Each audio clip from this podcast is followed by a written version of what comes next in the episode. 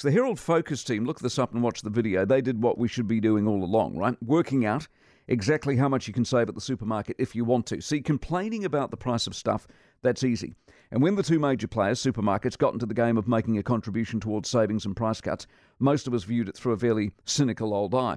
But what I've been trying to argue is that although there is no escaping price rises and inflation and all the other issues the economy faces, it doesn't have to be as hard as some make it out to be. And the supermarkets aren't the robber barons you want them to be, despite what the Consumers Institute and indeed the government are trying to tell you they are.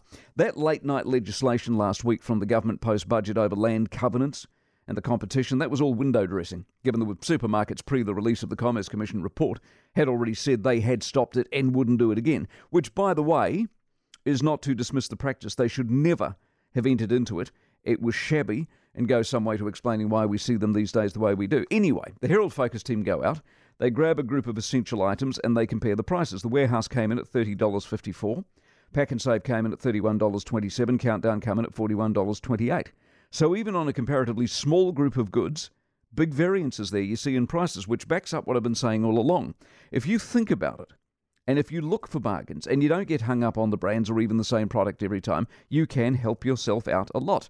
Convenience, you see, is what the supermarkets rely on. Our laziness lets us down. Moaning takes very little effort. Research and shopping, well, that does. That takes real effort. Hence, we do more of one than the other. Now, the difference between 30 and 40, if you think about it, small shop, 30 to $40, could well extrapolate out to the difference between 300 and $400 on a bigger shop. $100 difference for the same stuff is a major.